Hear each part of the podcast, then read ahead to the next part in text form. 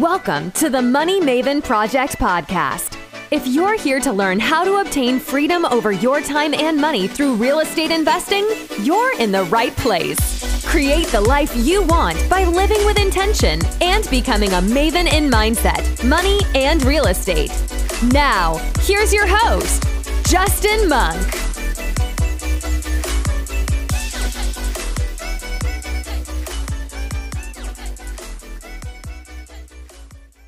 Justin Monk here with the Money Maven Project podcast. Welcome to the show. I'm super excited about our guest tonight, Bradley Labrie. Um, it's going to be awesome. I think uh, the strategy we're going to talk about tonight has the power to change a lot of lives and get people into real estate. So Bradley is from House Hacking Success, is a multi-million dollar producer uh, for Remax as an agent, uh, a multifamily investor, and a financial independence retire early advocate. So love that, man. Love that. Uh, tell us more about um, tell us more about where you got started in real estate and kind of that trans and how you made that transition. Yes. So uh, first of all, I appreciate you bringing me on. You uh, you have a lot of persistence. I really appreciate that. It, it took a little bit for us to coordinate this. Yeah. Uh, with my schedule right now, but uh, I do appreciate it. And uh, so yeah, I again appreciate being on the show let's back up kind of all the way to the beginning um, so people get a little bit of a, a feeling for me and we'll jump to the end and we'll uh, then dive into kind of some of the deals but uh, i dropped out of college. Um, i was a uh, I went to play football in college and um, it was fun but it just I, I was never meant for college itself so i dropped out moved home uh, began working as a construction laborer. So, uh, for those unfamiliar, you know, you generally don't make a ton of money uh, in that industry, but I was uh, committed to three things. I was committed to working harder than anybody. Uh, I was always pretty good at saving money and always had uh, an eye for entrepreneurial ideas. I was never very good at making money, but I, I actually tried to flip cars at one point. you know, baseball and, and, football cards, you know, things like that. I was just yeah. always willing to try and make a buck, even when I was younger, growing up. So, um, you know, a little bit of a background, then jumping forward to now, you know, now, of course, uh, being an agent and uh, being in house hacking, um, buying multifamilies. I had flipped properties for a while.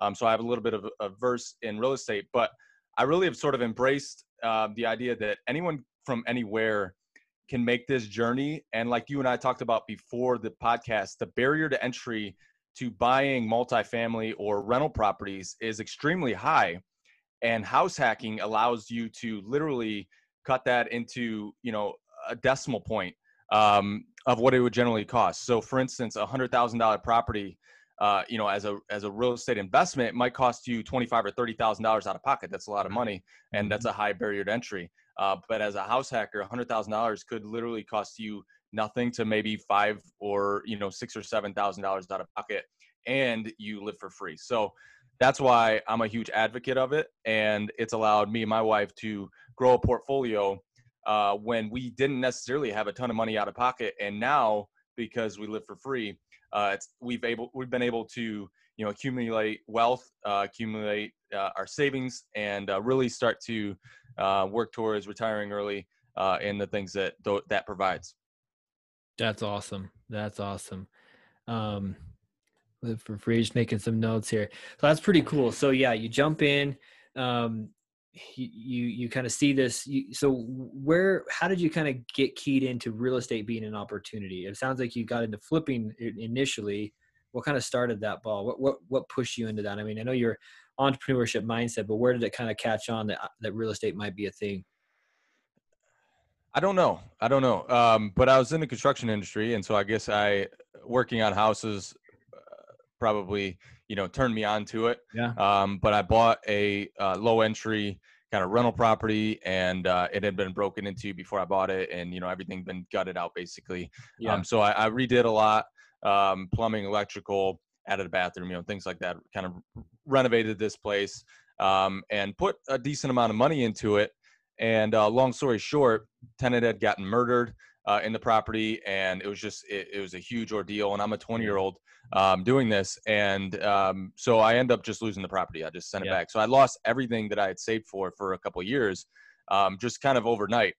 And uh, you know, I, I, suppose for some it would have been devastating, um, but I never really had that mindset. I guess I internalized it as like I needed to get better as a real estate investor because I didn't really know what I was doing. Um, and so that allowed me to just say, all right, let's you know put our nose back to the grindstone and get back on top of it. So uh, I worked my tail off for uh, for a while after that. I worked my way up in the company, the construction company. I began doing. Uh, I was fortunate. The company I worked for only liked to work five days, uh, and I had begun running his company. So the additional days, you know, Saturday and Sunday on a weekend, I'd begin doing side jobs.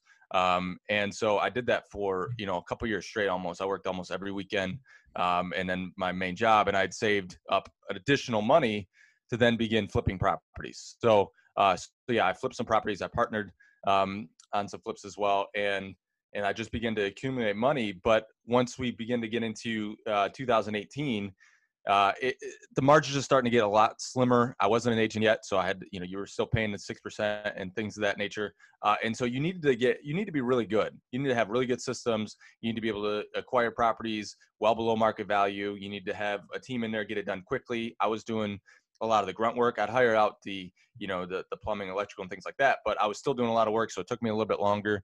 Um, and I just I didn't like the margins getting so slim, and I knew there was a better way. Uh, and that's when I was turned on to sort of the BRRRR house hacking method, where yeah. uh, you could still renovate a property, you could still force appreciate a property, and and add those margins.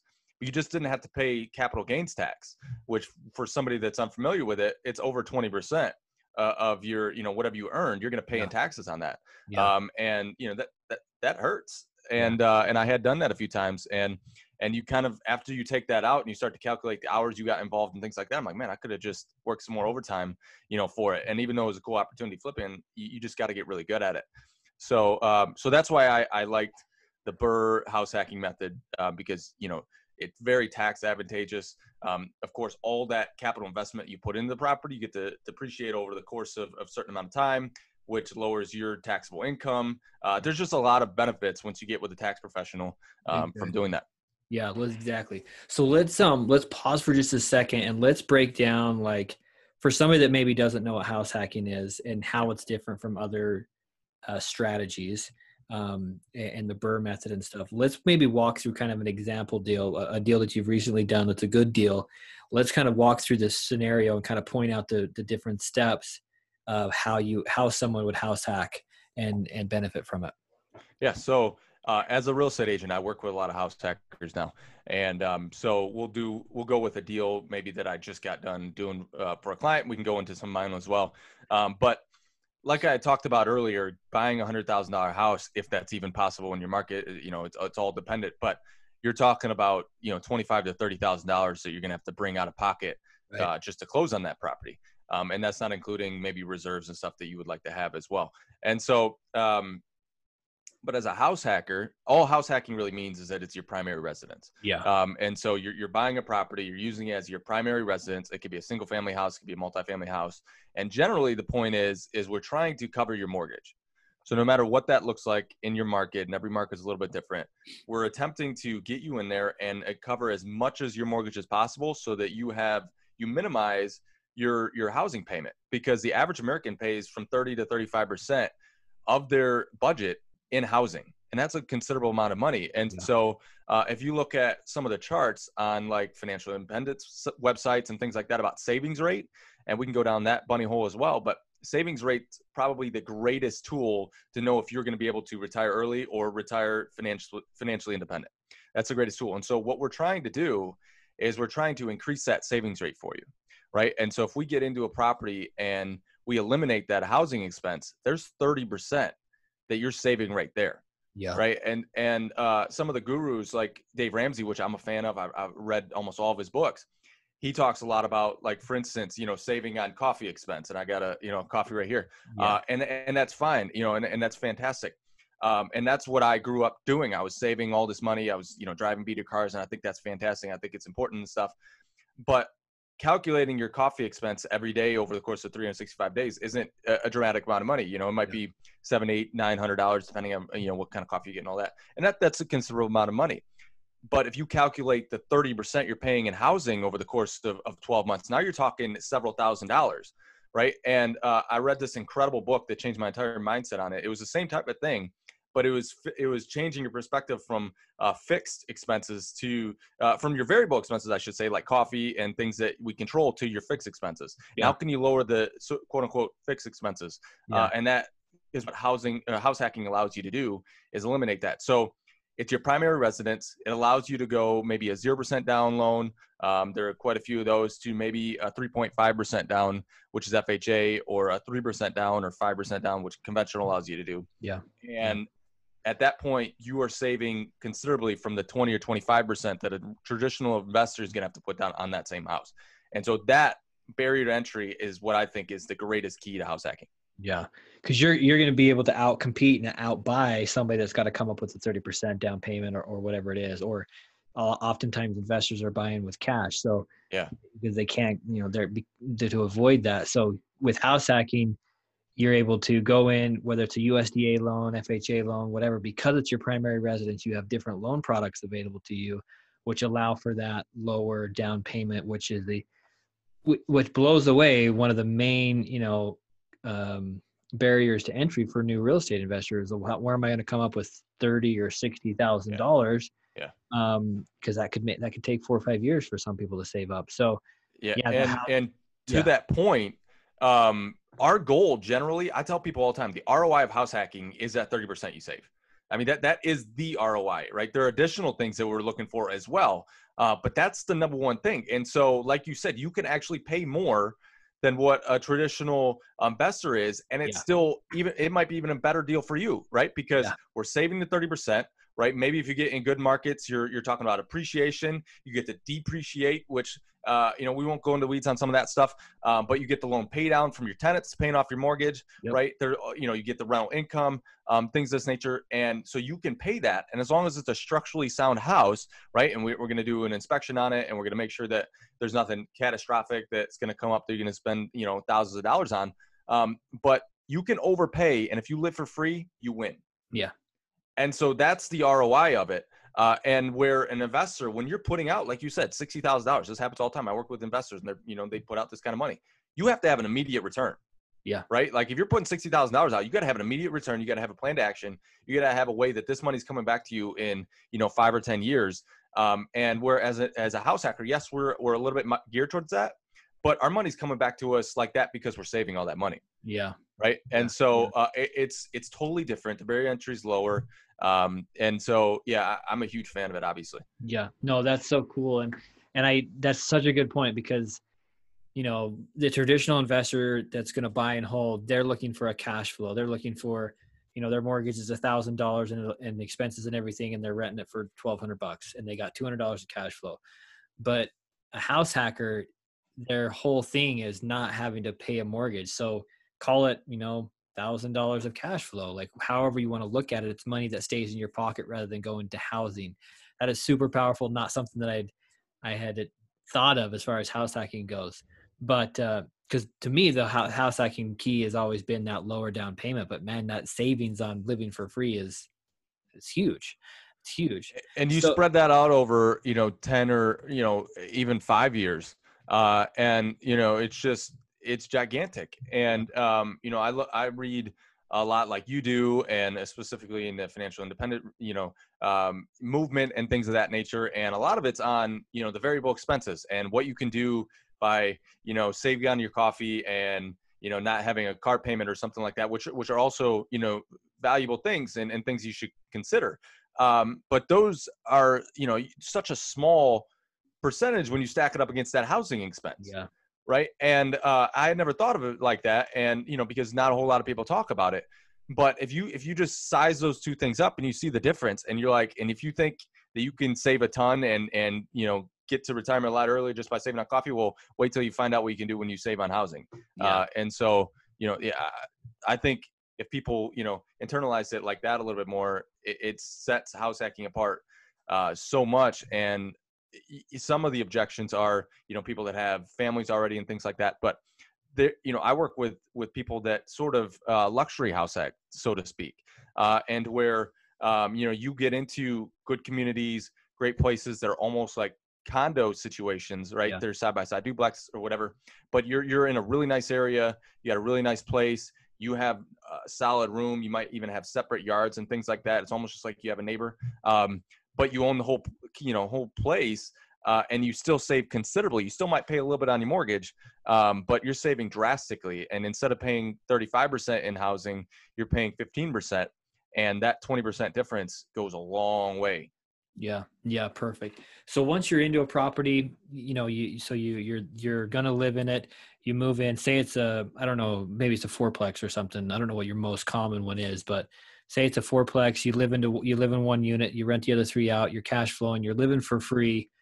Um, you, what's the next step there? Are you usually living in it for a year and then moving out to buy another one?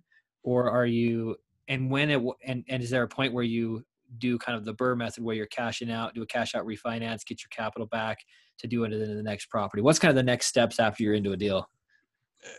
So uh, it's all per, you know, it's all uh, what somebody wants to do. What are their life goals? Um, you know, we can talk about my perspective, we talk about someone else's perspective, but it, it at that point, it's really up to somebody else.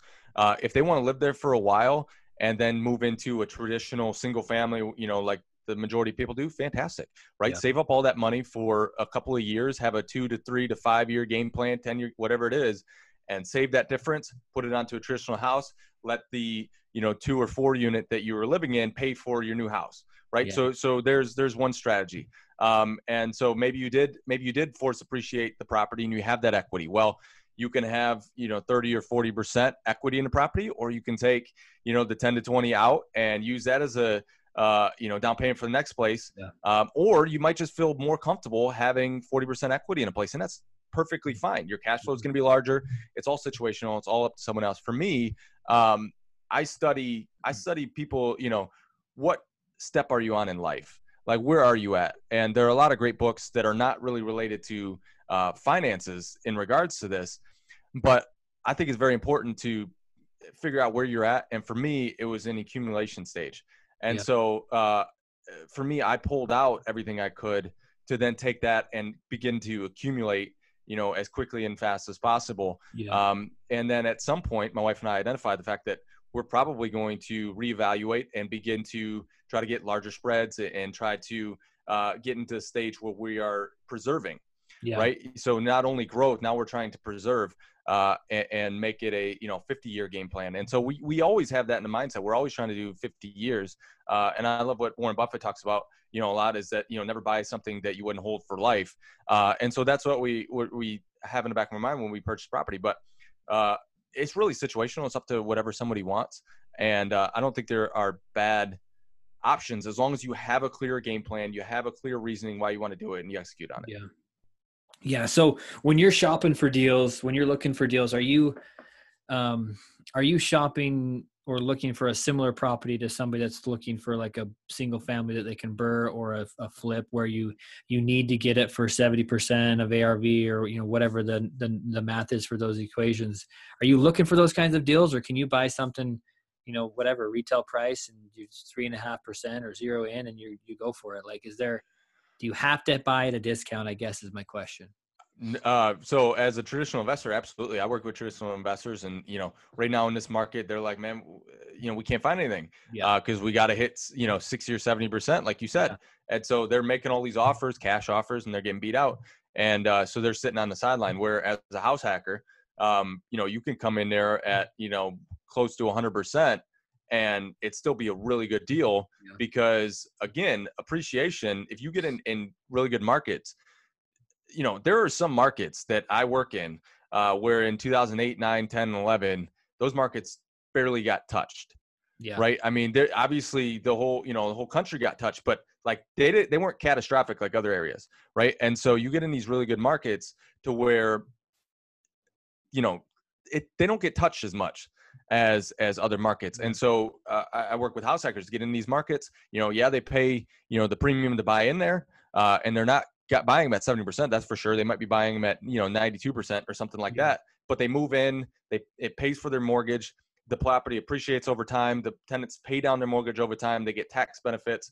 Uh, they get you know once they move out. The, the the greatest thing about it is that if you buy at a house hack and you basically live for free in a two or three or four unit, so uh, house hacking can only be a one unit to four unit, by the way, because it has to be a residential property Yeah. if you're going to get the uh, low down payment. So, um, you know, if you're getting there and, and you're only paying a hundred bucks or or you're breaking even, the best thing about that, without even doing any logical math, is that when you move out, you're going to cash flow Yeah. you know point. and so so if your whole goal is to get in there and basically live for free uh, i think that's why it's so it can be so simple because a lot of people get you know analysis by paralysis with all these numbers and, and they're fantastic and i work with you know myself and investors that, that run these numbers and stuff but if you literally just focus on trying to live for free in a house hack and you find a place where you you know you're the person that uh, inspects the property says that you know uh, everything's foundationally good and things of that nature well when you move out you're going to cash flow.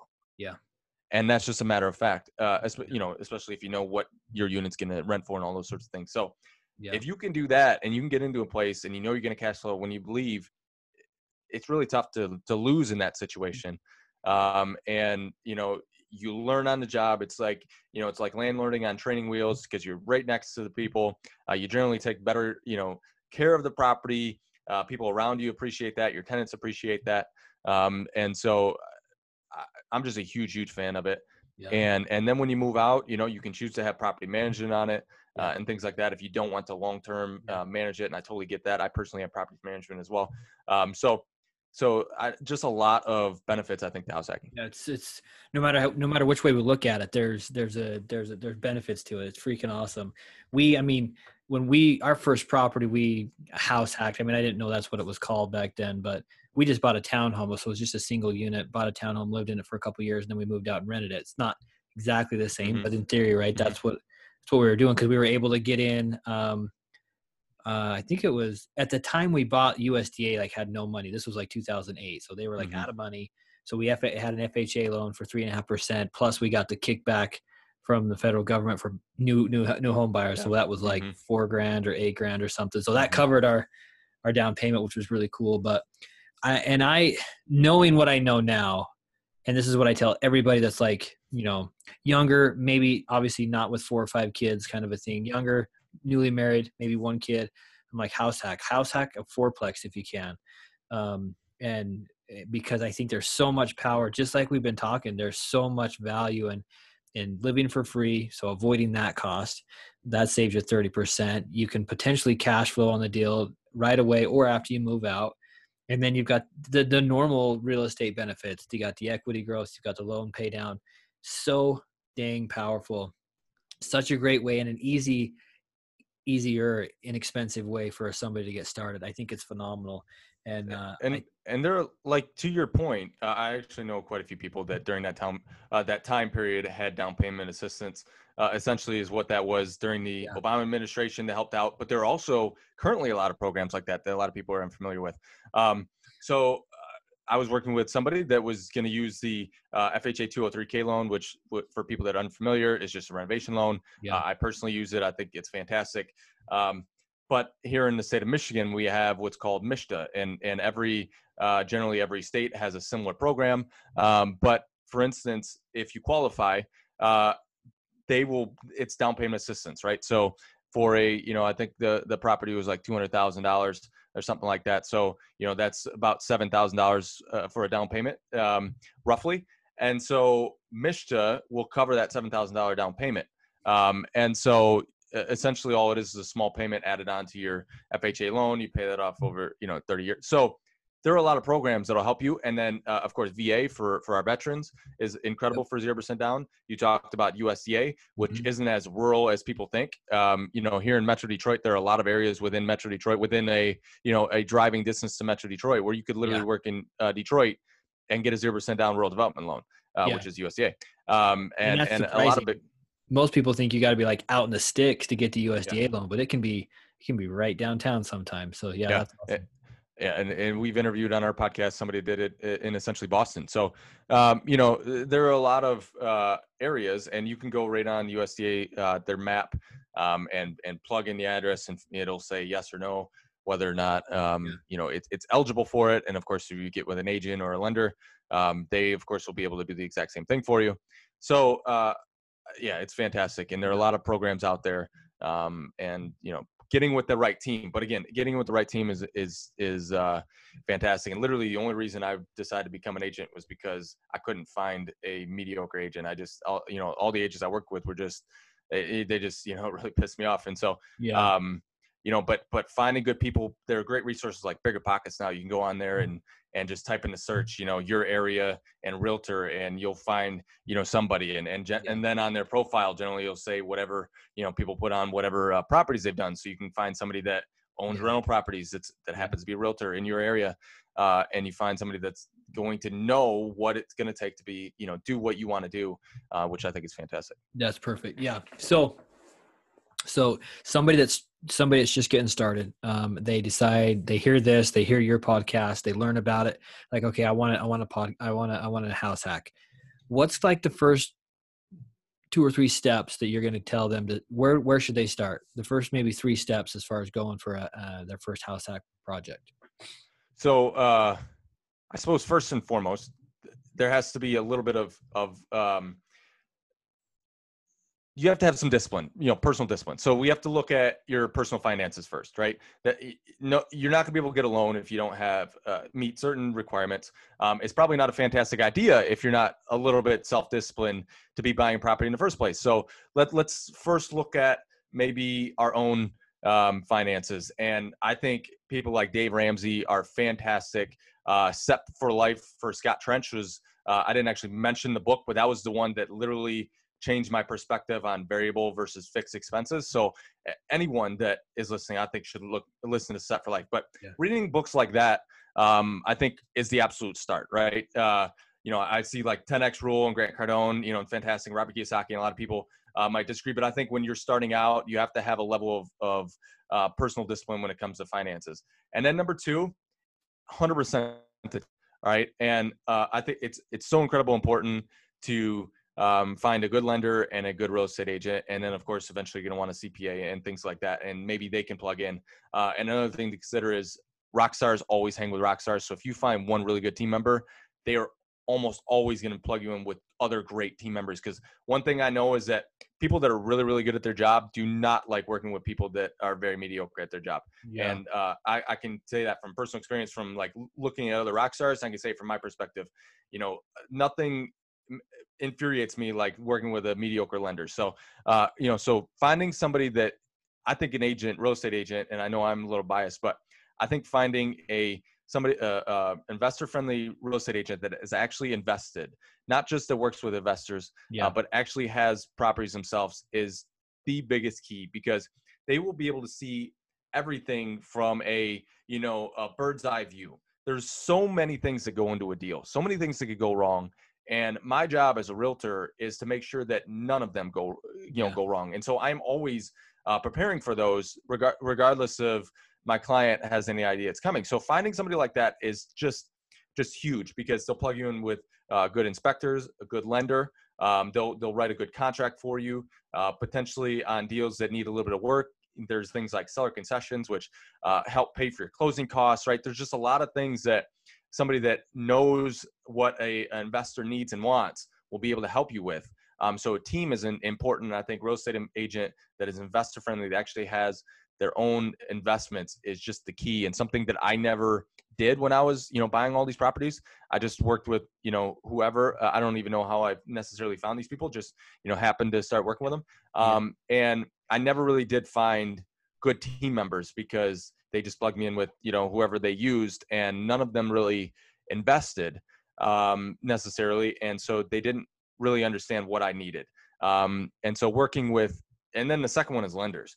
Um, lenders that are actually investors are just gold because um, you know i'm gonna tell you right now i did a 203k loan and it was a mini nightmare only because no one knew what they were doing. Uh, you know and so now in retrospect working with other clients and, and referring them to lenders that are investors that, that do this and there's an incredible site uh, that will literally tell you every the top lenders in your uh, state for 203k loans so um, yeah i don't have the we, i'll actually send it to you you can put yeah. it in the show notes if you want but yeah. there's a site you can go on there and you plug in the state of michigan and it'll list every single um, you know loan officer and the and the company that do 203ks how many they've done this year uh, and so I think that's a fantastic resource where you can, you know, if you want to do a loan, a specific loan, especially a renovation loan, you don't want to do it with just, you know, the person down the street at the local bank. Not that he's not a good loan officer, but he probably he might not have ever done a 203k loan.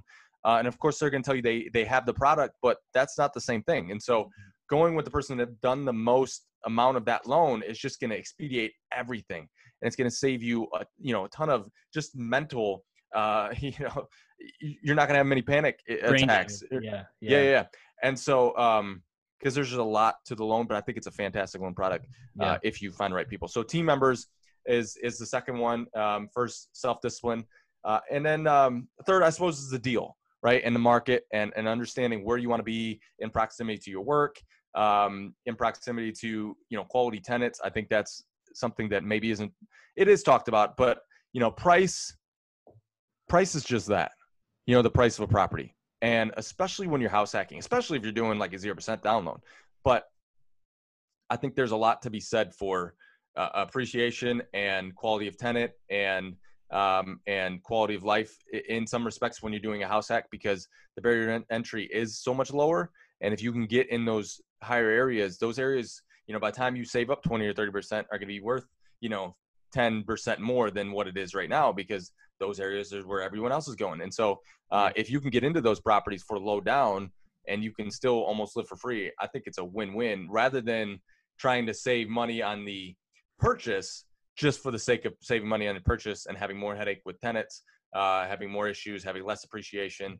Um, when when the economy turns, those are the areas that get hit first. Um, when the economy turn, when when COVID nineteen hits, right? Those are the areas that aren't paying rent. Um, and and things of that nature. And and um, and something I didn't mention, uh, the property management company that I have, I have partial stake in, and so we, we you know we manage other properties, and so you you can see areas are very dependent on whether or not you're going to get paid in, in situations. And of course, yeah. no one could have predicted COVID 19. Uh, and probably no one will predict the next crash, no matter what it stems from. Right. Um, you know, and, and not very many people actually predicted 2008. I mean, they, they had talked about it, you know, but uh, I digress from that. But it's very important finding good areas. And I think when you're house hacking, when you have that low barrier to entry, I think area is very, very important. Yeah. Yeah. And that's something that your team, obviously, the agent, the lenders, you know, those guys are going to know. Talking with other property management companies that have managed properties in the area, that they're going to be able to tell you that's a great area, that's not a good area, those kinds of things. So, um, yeah, that's great, great advice. Those are some strong three steps to get started there. Now, when so if I house hack, a fourplex. I live in one one unit. I've got three other ones. Um, you're are, at that point. Am I usually self managing that property, or do you do you ever see yourself like hiring a property management company even though you live in one of the units? Does that make sense, or? Mm, yeah, it could absolutely make sense. I mean, um, so something that I had to train myself in, and uh, I think a lot of other people do too, is um, there are. I was cheap just for cheap sake for the majority of my life, you know, growing up. And I, and I had to be because I didn't make a lot of money and, and I was trying to save for all this stuff. Um, but then I, I, don't, I think maybe Robert Kiyosaki really, you know, because I read all of his books and, and he's one of my heroes as well. And there are a lot of, you know, great authors out there, but he really trained, um, and I don't even know what book it is or, or where, but he really talked about like focusing on, you know, some expenses are not expenses. Some expenses are actually investments, like for instance, books and, and things of that nature. That was something that was tough for me to just go purchase books just for the sake of purchasing books because it, it, was still nuts to me. Uh, you know, still money lost, but it really wasn't in retrospect. Um, and so something like that could absolutely not be an expense when you're house hacking if it makes your life way easier. Maybe you have a job that you really like and you need to devote a lot of time to, and you don't have time to be, you know, managing small uh, critiques of tenants. Fantastic. Yeah. Hire property manager. Uh, maybe it's you know maybe it's ten percent, maybe it's less, maybe it's more uh, of monthly rent. But even if you uh, for instance, take in three thousand dollars a month from your property, and it's ten percent. That's only three hundred dollars a month for the yeah. peace of mind. Um, you know, you don't know what you're, you know, you don't necessarily know what you're doing. Um, so finding a good property management company that's gonna, you know, manage the property while you spend more time with whatever the family, your job. Yeah. Um, that could very much be, um, you know, a, such a small expense that you pay, and yeah. maybe you break even from everything else, but you're just paying three hundred dollars a month to the property management. That's not bad at all, right? Compared to spending fifteen hundred dollars a month, uh, you know, on housing, you're only paying three. So if somebody wanted to do that, uh, absolutely. I didn't. I'm self-managed. I think it was um, I think it was fantastic for me because it taught me a ton. Uh, I understood what you really need to do, what tenants needed out of me. Um, it taught me that I so my my four unit I uh, I actually bought a three unit and I added a fourth unit during the renovation. So it was, it was, a very, very it was the biggest project I've ever taken on. I redid everything, the whole place, gutted everything, redid HVAC, uh, plumbing, electrical, wow. everything. And um, but I, I over rehabbed, and the reason why I say over rehabbed was because I looked at it from the perspective of, well, if I wanted to live here, like I would want, you know, I wouldn't want this or that. You know, I would I want this kind of lifestyle and that kind of lifestyle, and that's yeah. great. And I'm in a very good market, uh, and we get really great tenants, and we weren't really hurt at all, thankfully, with with our units with COVID because it's a really good uh, yeah. market, and a lot of them were uh, hospital workers and things of that nature. But yeah. um, but I over rehab because at the end of the day, tenants don't take care of things like you would. No. As owner, right? And they don't they don't step back and say, "Oh wow, uh, thank God he put $150 into all those door handles, right? Like that's fantastic of him." They don't they don't really care about that. You could have went to you know a rehab uh, uh, you know rehab store and got those same $150 handles for uh, $30, and they look almost identical, and you just saved $120. And when you multiply that by you know five things per unit by four units, right? That stuff starts to really really add up. Yeah. Uh, and so after I had gotten done with it, and after some tenants had not taken care of the place like I would have, I'm like, oh wow, mm. okay.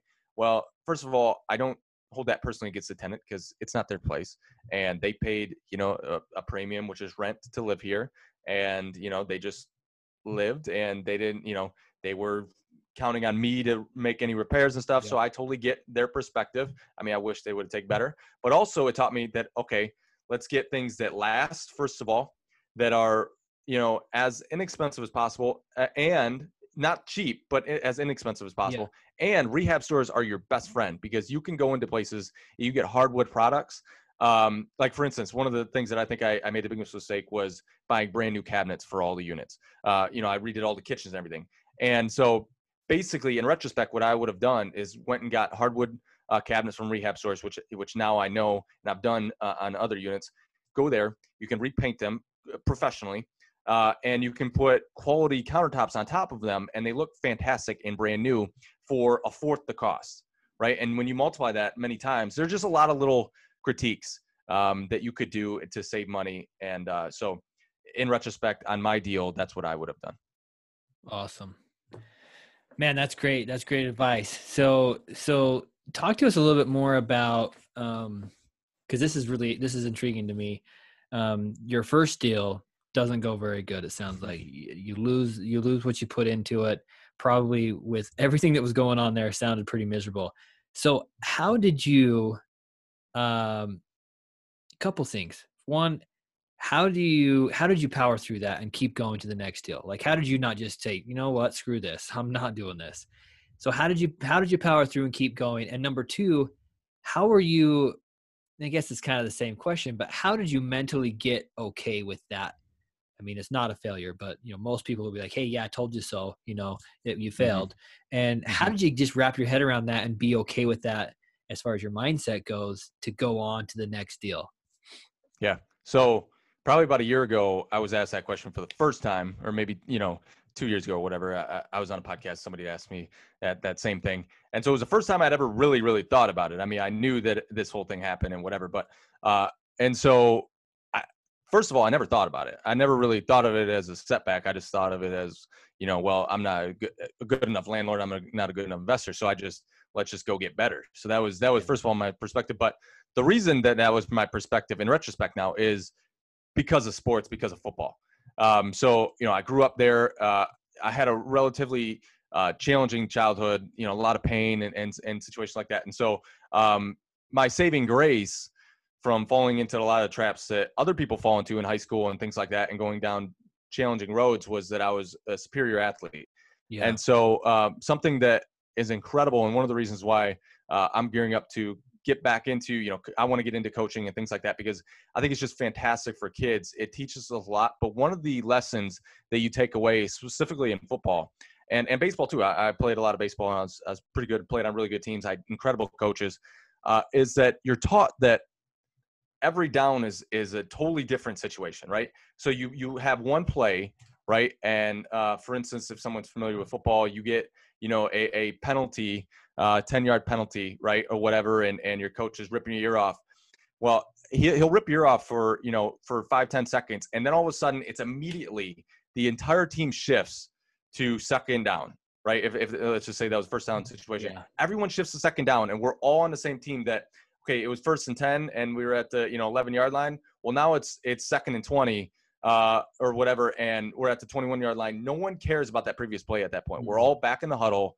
We all reunite, and we all call a brand new play together unanimously to get to the next, uh, you know, get to the next play to get back to that first down, right? And it, it's something that you never think about when you're in sports, but it's so powerful thinking about it from that perspective to where the entire 11 you know uh, players out on the field the entire coaching staff and everyone on the sideline all regroups instantaneously for that next down yeah um, and so that's how i mean I, I can't explain anything else i just i just got there and i said all right well it happened uh, you know me complaining about it or think about it longer than you know those five or ten seconds of my coach screaming in my ear is not yeah. uh, doesn't help me in anything so pretty much. I mean, I, I feel all the time like um, you know over rehabbing. I had you know I, at the end of it, um, my first I had my first turnover.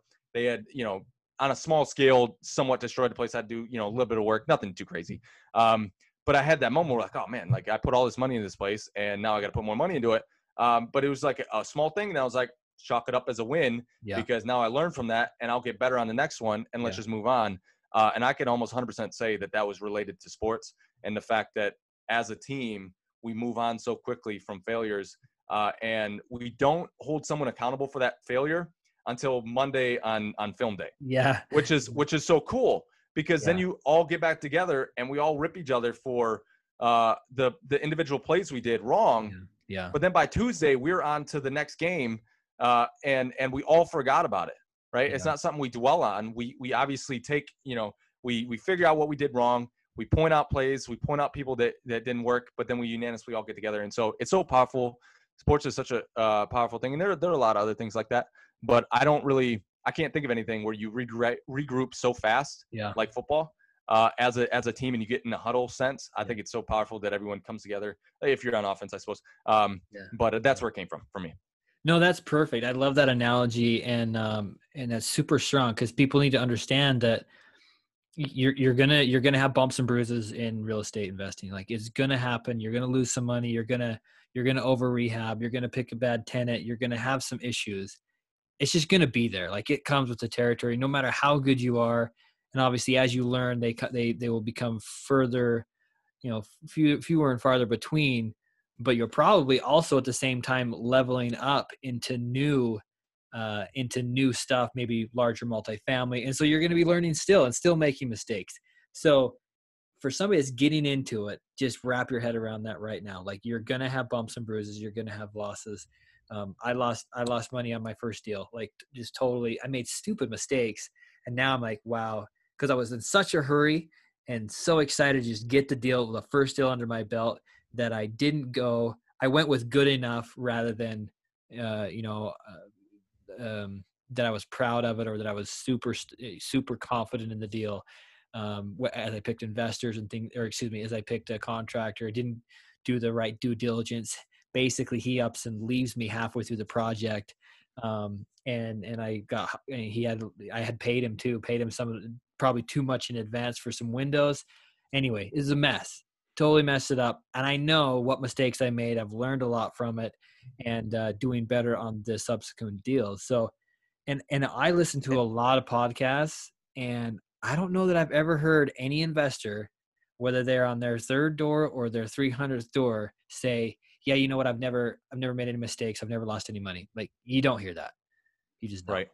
And something to that point is that um, basically in life, people get paid for their ability to embrace and face adversity. Uh, you know across across almost every industry uh, specifically in real estate space um, you get paid for your ability to handle adversity and uh, as a real estate agent something that i didn't appreciate until i became one is that you know especially when you get into multiple deals i mean almost every single deal has an element of adversity uh, you, you really can't get away from it. And when you do find a deal that that goes smoothly, you're like, what what the heck just happened? Uh, you know, did something go wrong because something didn't go wrong, right? Um, and so that's just something that uh, there's a great book called The Obstacles Way, and it, it basically talks about a similar analogy of as humans, we we do our very very best to avoid controversy and adversity, and uh, probably for the better. It's in our human nature. Um, we don't like that, but as an investor, um, your ability to handle and embrace, I think, is the key to uh, going on. And and as from somebody that doesn't like to handle those, uh, that's one of the reasons why, for instance, I got property management um, was because you know I had a lot going on, and you know I don't I don't really like the day to day minute managing uh, of tenants it's i'm i'm i'm a big picture guy i yeah. i don't i'm not very good at like acquisition is something I'm really strong at. I'm really good at the hunt and all of that. But um, there are other people that are very, very good at at you know getting a plan and making that plan come into fruition over a long period of time. That's not me. I'm not very good at the minute stuff. And so, um, you know, my ability to handle uh, obstacles is, you know, the hunt aspect of yeah. it, like coming up, all those yeah. obstacles. I don't care. Once you get into once once everything's behind me and I got to take all those obstacles, those really affect me. It's like, oh God, now I got to go do this again. Um, so also learning about yourself, figure out what you're good at, and then delegating what you're not good at. And I know, uh, you know, a lot of people talk about that, but it is something to where you have to embrace that at some point. If you're not good at property management, fantastic. That's why there are professionals that deal with it. Um, if you're not good at certain aspects of it, fantastic. That's why there are professionals that deal with it. If you're not a hunter and a big picture person, that's why there are, you know, uh, people that wholesale deals or, or agents or whatever, right? Um, and so uh, embracing that and and getting a good team around you is very important when it when it comes to obstacles and and uh, lasting in this game for a long period of time. Yeah, that's perfect, man. I yeah. So so succeeding in life and becoming you know the best person you can be, you're gonna have to face obstacles and you're gonna have to face resistance. Otherwise, you'll never change. You'll never advance. You'll never progress in in your mindset and your you know, even your physical health, all that kind of stuff. I just think that. uh we have to step in and i love how you said that people are paid to handle adversity and difficulty and resistance and solve problems i think that's that's that's gold and i think that's a huge part of us progressing in life um, is uh, uh, uh facing that adversity overcoming it i growing up so I, I learned how to ski i live in utah so we're we're like this you know we're known for our, our snow here in utah so I, I learned how to ski at a younger age i don't know i was probably eight or nine years old and I remember my dad taught me, and so we'd always go together. And I remember being on the lift going up, you know, and my dad would ask me, "Oh, how was that run?" I'm like, "Yeah, you know, it was awesome. I didn't, I didn't wreck. I didn't even, I didn't even crash." And I was super proud of that. But then my dad would always be like, "Well, well, you're probably not trying anything new or pushing any limits. Like, if you're not crashing, then you're not progressing. I'm not perfecting my form or you know getting good at moguls or jumps or whatever you know? Mm-hmm. um, and and that's always stuck with me like okay so it's actually okay to crash and to have it you know to struggle a little bit because that's where you're growing that's when you know you're pushing your limits. And and i later i later transitioned to snowboarding um, so as a snowboarder same thing you know? If i was like nailing every trick as i go through the freestyle park and all that stuff and just stomping it, like I'd be like, well, okay, yeah, that means I'm not pushing any limits. I'm not trying anything new, and not um, not going up against that adversity or that resistance to to progress. And that lesson's always stuck with me. So you're right. I think uh, you you've got to be ready for that and that adversity. And but that's where the va- that's where you add value is overcoming that those obstacles.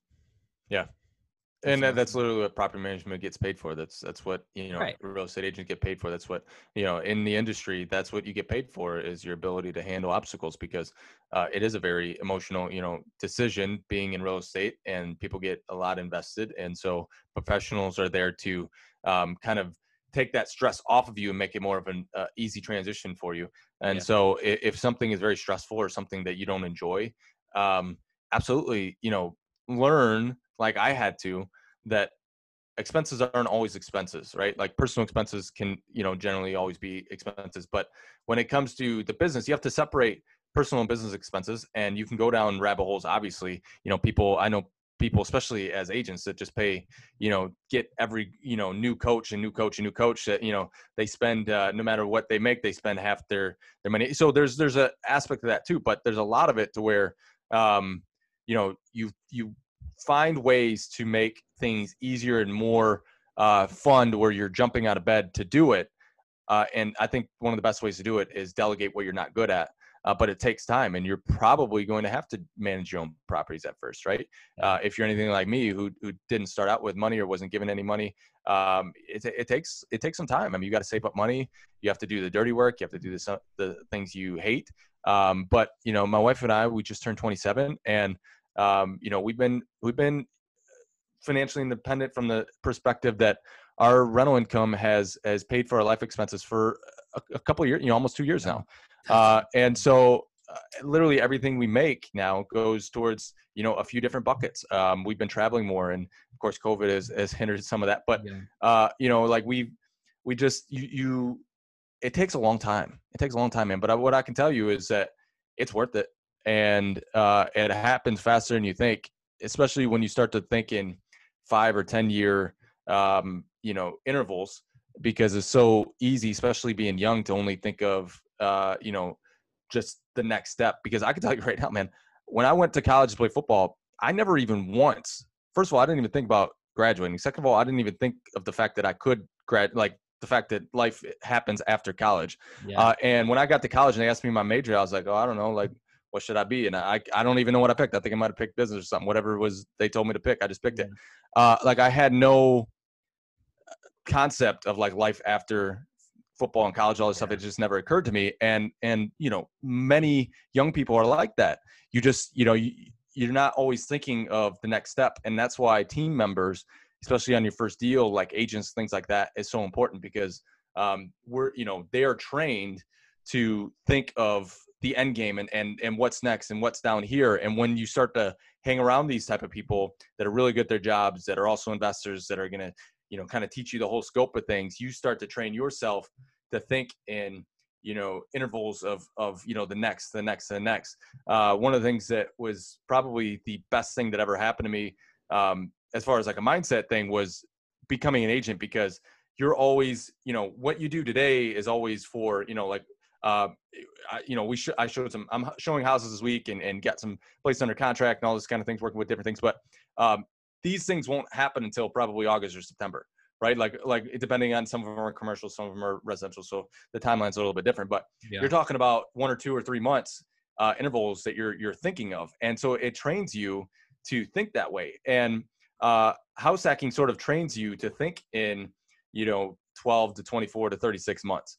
Um. And you know what am I going to do down here? And it's tough because that seems like a really really long time when you're you know 22 and everyone else is partying but um, I can tell you, my life changed when I decided I wasn't going out to, with my friends anymore from work. I wasn't, you know, doing this, and I was going to spend all my time reading, learning, and, and house hacking. And uh, it can be challenging, but yeah. you reap uh, incredible rewards. Yeah, that's. It sounds like it, man. It sounds like you've you've got to a, a, a nice financial freedom uh, place in your life, which is super cool. Congratulations, man. I think that's super inspiring for all the all the listeners out there.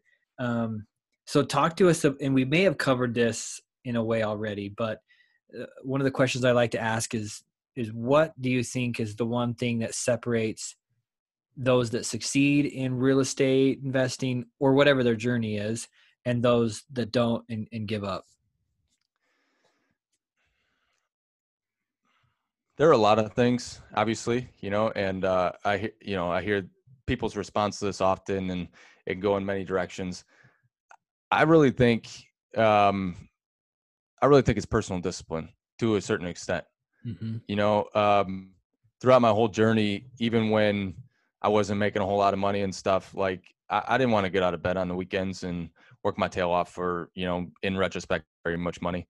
Mm-hmm. Um, you know, I didn't want to do a lot of those things. Uh, you know, I you know I, when my wife met me, I was about, dri- still driving this beater car and and all this and you know everyone made fun of me and i was yeah i don't think we've mentioned this but i work for general motors and and so uh, you know and i hold a, a, mediocre position there so i'd be driving in in this old beat up cobalt you know and all my bosses or people, you know, some of the people underneath me, you know, they got these brand new cars and like, oh man, what the hell are you doing driving that thing? Yeah. Uh, you know, it didn't feel real good and, uh, you know, and whatever. And, um, but the discipline to be able to execute on your dreams, you know, whatever your vision is, I think is something that n- not very many people have. And a lot of the objections to a lot of things that you talk about and that people in that, that, you know, run podcasts like we have is, uh, you know, not enough money or um, not enough opportunity out there. But um, from somebody, you know, coming from my perspective, you know, I, I, was a laborer, and that's why you know I begin to kind of embrace that and talk about it a lot more because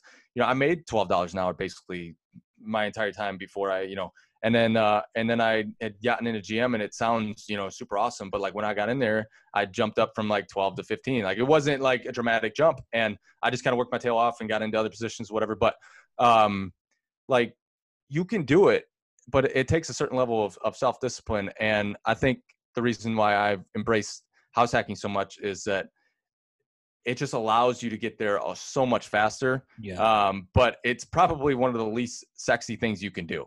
So, um, you know, no one's going to be, no one from the outside world's going to be like, oh man, your house hacking, that's awesome. No one's going to say that. They're all going to say, why the hell would you want to have a tenant right next door to you? Yeah. Um, there's so many objections to, to, uh, you know, kind of living your truth and, and, you know, making it ahead, but it's possible. Uh, and if somebody like me can do it, I know you know anyone can do it. Um, and I work with people in all walks of life that are you know going down a house hacking road right now, whether they live in my state and I'm working with them, or they're living in another state. Uh, and I work with people all the time that don't necessarily make a ton of money, uh, aren't necessarily successful by the world standards. You know, people look at them all the time, say, "Why the hell would you ever want to you know buy a duplex and live there?" Um, but it's worth it. I see it all the time. I see people succeeding. Uh, and I just want to relay that to other people that, you know, it, it is possible, but it is absolutely going to take some sacrifice. It's absolutely going to take um, you, you know, changing your mindset. Um, you know, but but it's worth it too because my wife and I say it all the time. Like we'd rather, uh, you know, we would rather have experiences over things, and so we we're constantly mindful of that, and we like to go. You know, we're going. We we got uh, we went on our honeymoon to this uh, special place and we're going back there and so this whole year we kept you know reminding ourselves when when other you know big purchases were up there and, and even though we probably could buy some of these things but we're also saving for for uh, you know other things and we're just like man experiences over things you know like let's delay our, our gratification on on buying material things let's instead go on this this nice trip for you know that's you know which takes some saving and stuff um that's more important to us. And i think if people start to embrace that uh, and that's why set for life i think is in, such an incredible book because it kind of embraces that concept of listen there are a lot of things out there we can do and there are a lot of great things that material things buy. Um, but if you want to retire early if you if you aspire for financial independence it takes some serious discipline because no one else is doing it and no one else is going to be able to do that and so you're going to have to you know double down on that in my That's opinion perfect yeah i love i love that book set for life that's great so, um, yeah, personal discipline, which is huge. I mean, personal discipline or discipline is what gets you through the days when you're not feeling motivated. Everybody always focuses on, well, you know, I, I it's got to motivate me. I've got to feel motivated to do anything. But the people that win, I believe, are the ones that do what's required of them when they're not feeling like it, they're not motivated, they're not jazzed about it, and they push through. They, like you said, they they deal with adversity, they handle adversity, and that's where those rewards are. I love that, man. Um, so, a couple of final questions here. Um, what uh, what is your favorite or most impactful business book that you've read? I think you've mentioned a few of them, but what would if you had to pick one? What would it be? Yeah, so uh, for Life is an incredible book. Um, let's see, you know, Ro- Robert Kiyosaki's books are are have been very very impactful to me. Um, let's see, business book. I've read a lot of them. I mean, it can really, be really it can be self help. It can be anything that's really changed changed your life. Yeah. Uh, so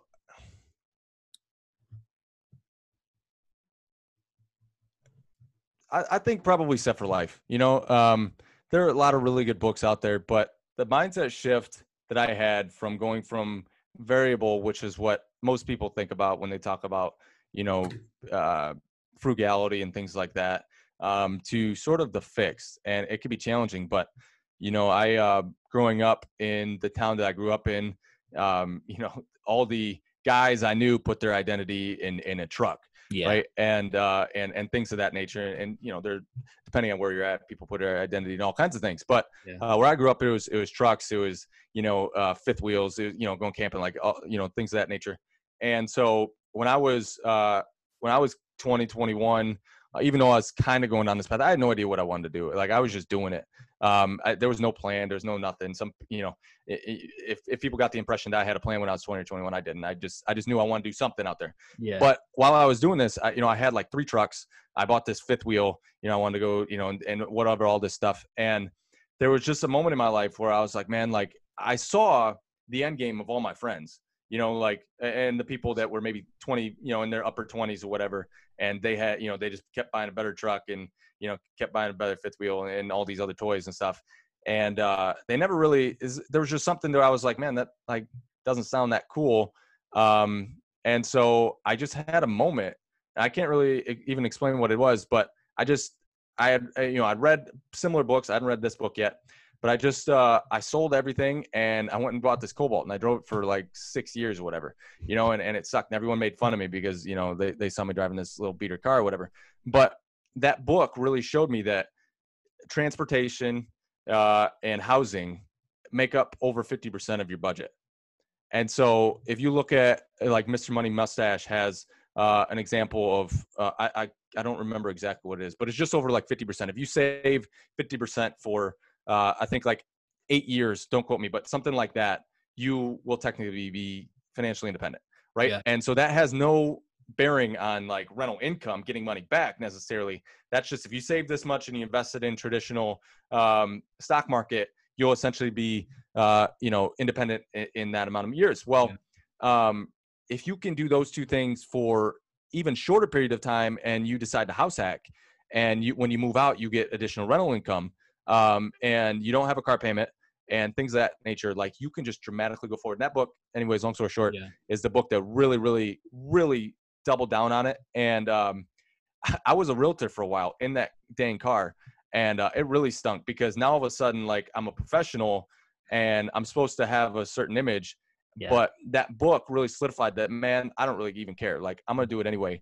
Yeah. Uh, and you know now uh, my wife and I, my wife finally convinced me. She's like, you need to get rid of that dang thing. So I got a you know a new vehicle, whatever. But but I uh I I don't pr- take pride in it like I would have used to because I don't put my identity in that. And I think um you know there are probably some books. There are a lot of actually books that talk about you know identity and, and where we put our identity and things like that. And that's that's another thing that we also need to embrace at some point in our journey uh, is really focus on where we're putting our identity in because we all put it in something.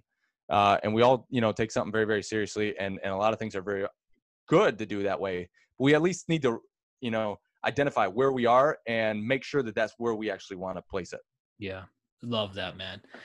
Uh, I'm actually I'm gonna I'm gonna have to ask you later um, on some of those books. I'd love to read some about that, the identity thing. I haven't read a lot on that. That's cool. It's a good principle. Um, It's important it- Yeah. because you know our uh, our upbringing and the people we associate with, you know, early in life set the tone for that. Yeah. Um, you know, and um, I I grew up on a farm, and so you know my whole family, you know, kind of, and and every you know our whole community, it was trucks. And so I just naturally, you know, I started to make a little bit of money, and so I bought a truck, you know, and exactly. and I bought another truck, and I bought another, you know, so um, we do it without even identifying it yeah, you know and uh and it could be anything you know no matter where you are in the country no matter what it is like everyone places their identity in something and and generally that identity uh comes out of our pocketbook too you know we we we we set a certain image uh and and that could be fine setting an image but we just have to identify that because it's incredibly important and um yeah, That's awesome. Cool, man. All right. Um, couple of last questions here. Uh, so what uh, if when you're not house hacking, you're not working? What are some passions? What are some other things you like to do in your free time? Well, I don't have a whole lot of that. Uh, I, uh, I, I working two jobs keeps me very busy. My wife and I, um, of course, try to spend a lot of time together. But um, I used to be big into sports. Uh, that was another thing that I put my identity in. Obviously, I, Yeah. uh, you know, e- even in my early twenties, uh, when I was doing some of this stuff, I was watching, you know, every sports game, every football game. Uh, kept up with all the baseball teams. You know, in my childhood, I could name literally the the you know the heights, the weights, the batting average, or the you know touchdowns or the passing touchdowns, whatever Yeah. of pretty much every player on you know my favorite teams and kind of in the league. Um, and back in the middle of my first flip, I had I had bought this flip and it was renovation. I was doing it all myself, and uh, I got cable TV or whatever, and I literally had, had boxed myself into one room first. I had kind of somewhat fixed it up, put a bed in there, a TV in there, and like a fridge in there, and like that's where I lived because every the whole other house was the rest of the house was completely gutted. Yeah. and um and so i had it for like you know it was like a nine month flip and i had it i had cable for like five months. And uh and i just came to a point where i was like man like this is dumb. Like you know if i if i keep watching as much sports as i do like i'm never gonna you know a get this flip done or b do in real estate what i want to do. So i end up like completely cutting that out went cold turkey Yeah. haven't had cable tv since and that was uh man five years ago or something yeah. so um i don't really have that many hobbies like I- like i used to Well, uh, every now and again, I'll get the inkling to go try and golf, and then I'll get really frustrated and like, this is stupid. I'm gonna have to put way too much time in there. And uh, golf is just the most frustrating sport because there's Yeah. like no inkling of uh, like athleticism involved. You know, like to be good at golf, it's just there's no athleticism. So um, I wouldn't say I have very many hobbies anymore. No man your hobbies is, is success and chasing your goals. That's totally fine. So um with that in mind like what is what is your why? What's your purpose? What do you what's motivating you at this point? What are you trying to accomplish?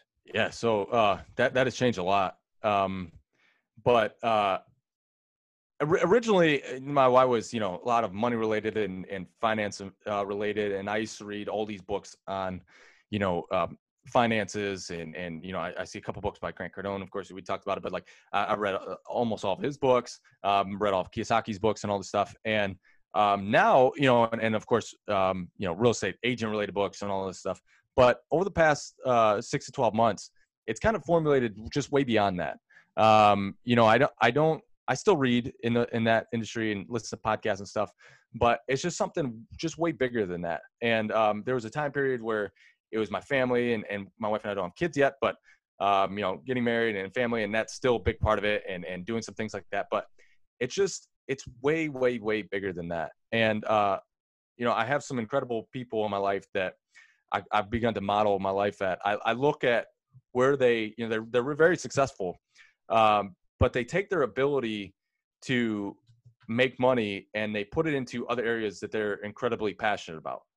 Uh, and it's something that my wife and I have, have begun to do, um, but it's something that I feel like, and it sounds super cheesy, but I feel like is my life's purpose uh, because I'm very good at delaying my personal gratification.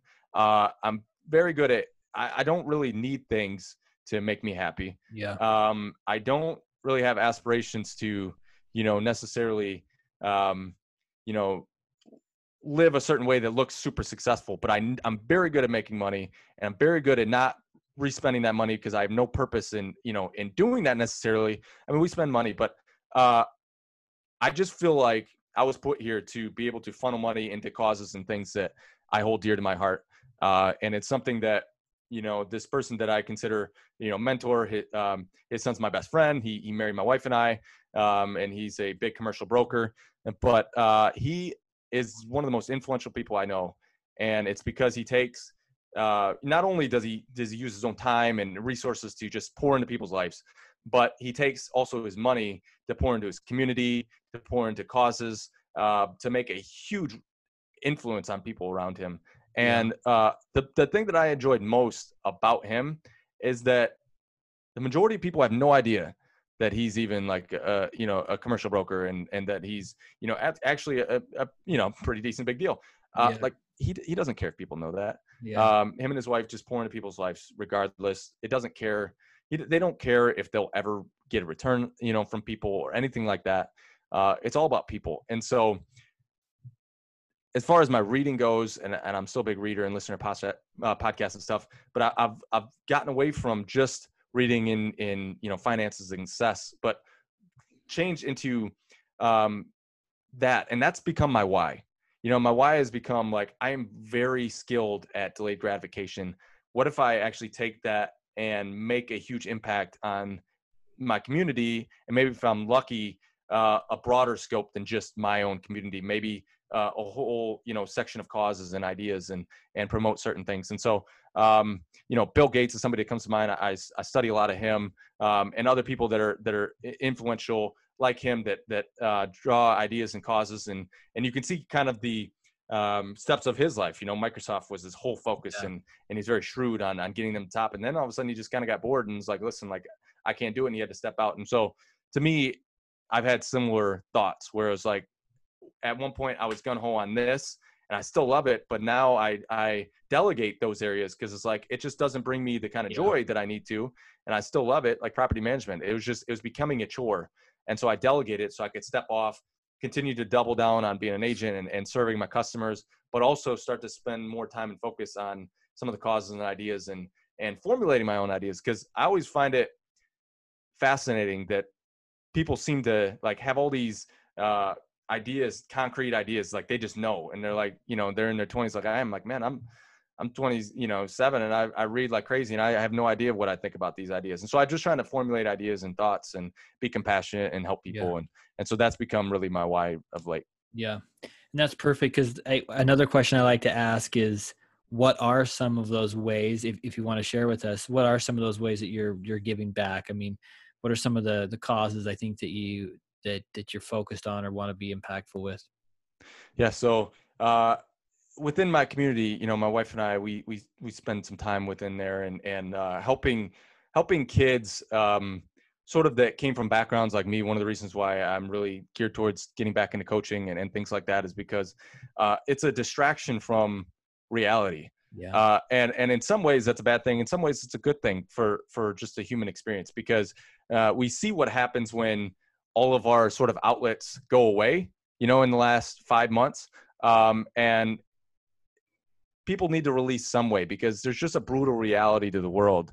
And uh, no matter how much we try it's always going to be uh, sort of a dog eat dog world. And and it's unfortunate but that's just a reality. And so many kids grow up in um, you know situations that are not ideal. Um, you know like when i was a younger kid uh, you know i was very outspoken and and you know from what people tell me and, and my own you know experience and i was a very happy kid and then some traumatic events happened and i turned inward and um, it was very tough stretch mm. in my hmm. early teenage years and stuff and um, man i was i was this close to falling into all kinds of things drugs um, just just the wrong way of life and i would not have been here but yeah. sports and having incredible coaches and teachers and and people that had they probably knew everything that i knew now but they never like you know like you and I could sit here and say, hey, go save money. But like they never told me that. They told me like, hey, if you get in there and you delay gratification and you work in August to play in September, like you know, you work your tail off in, in, in training camp to play in September, yeah. like yeah. you'll succeed. And so those those uh those you know thoughts and and experiences of like, hey, let's let's work, work, work, work, work, and we'll reap the reward later you know enabled me to then grow up and say well wait why am i you know working working working and spending it on friday like that's not that's not delaying until september you know like i never had that thought but like yeah.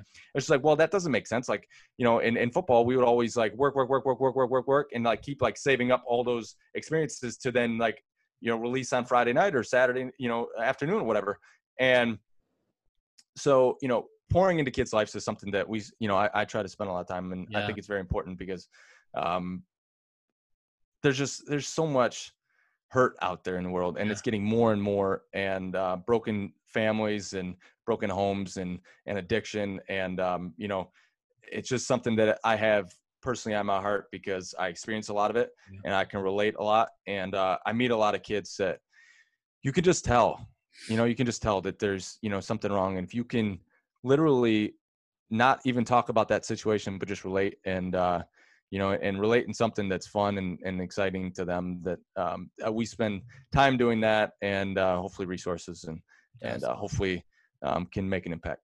That's so cool, man. I love I love to hear the different ways people give back and different ideas that people are using to to give back to the community and and to impact people's lives around them. So that's awesome. Um, dude, it, it's been awesome. Been a lot of great conversation. I've learned a lot and taken a lot of good notes here. So I appreciate your time there uh, t- time here. Um, let's um so tell us if if people want to get in touch with you or follow you or learn more about house hacking how can they reach out to you? How can they how can they get to you? Yes yeah, so uh house hacking success is kind of um the the community we've formed my partner and i um just to kind of advocate you know what house hacking can do um and given some ideas and, and things like that. So so people can go over there and and check it out. We have, um, you know, I wrote a little short free book if somebody wanted. Um, it, it's nothing super special, but it just shows kind of the uh, what it takes. It shows how you can run some numbers. It shows uh, the different kind of, you know, there's like ten different kind of financing ways um, that you can go about uh, doing it, and you can get creative. Like I have, I've done a lot of creative financing. Um, and just you know finding team members and what the team members are and what you should look for things like that so you can get that uh, free if you'd like you can just go over to that uh, instagram Bradley Labrie, Facebook Bradley Labrie, um, House Hacking Success. You can go on househackingsuccess.com. We have a lot of resources and things like that. Um, but reach out anytime. You know, uh, ask me any questions. I'm, I'm very passionate about it. I don't always always have the time to get back to you right away, but uh, eventually will. And um, you know, really any questions at all uh, and resources. And and one of the coolest things, as I'm sure you're familiar with, as you and I become closer and we're yeah. you know several states away, is is the fact that we know people now across the country um, that have similar thoughts and experiences and specifically geared towards house hacking and things like that. So uh, people in different states can reach out and we have a lot of connections um, just from house hackers and and um, you know agents and lenders and stuff in in the other areas. So if you need help or uh, things of that nature reach out to us and we'll see what we can do. That's perfect man. Awesome. Well we'll put all that detail in the show notes here Thank you so much, Brad. Uh, this has been awesome. Thanks for listening on the podcast here. If, if you if you this has been valuable to you, obviously leave a review, um, follow us, uh, the Money Maven Project, and uh, we'll uh, we'll be looking forward to the next episode. So thank you. Appreciate it, man. Thanks for listening to the Money Maven Project podcast. A true maven shares knowledge with others, so be sure to share this podcast and leave a review. Thanks so much. And until next time, live life with intention.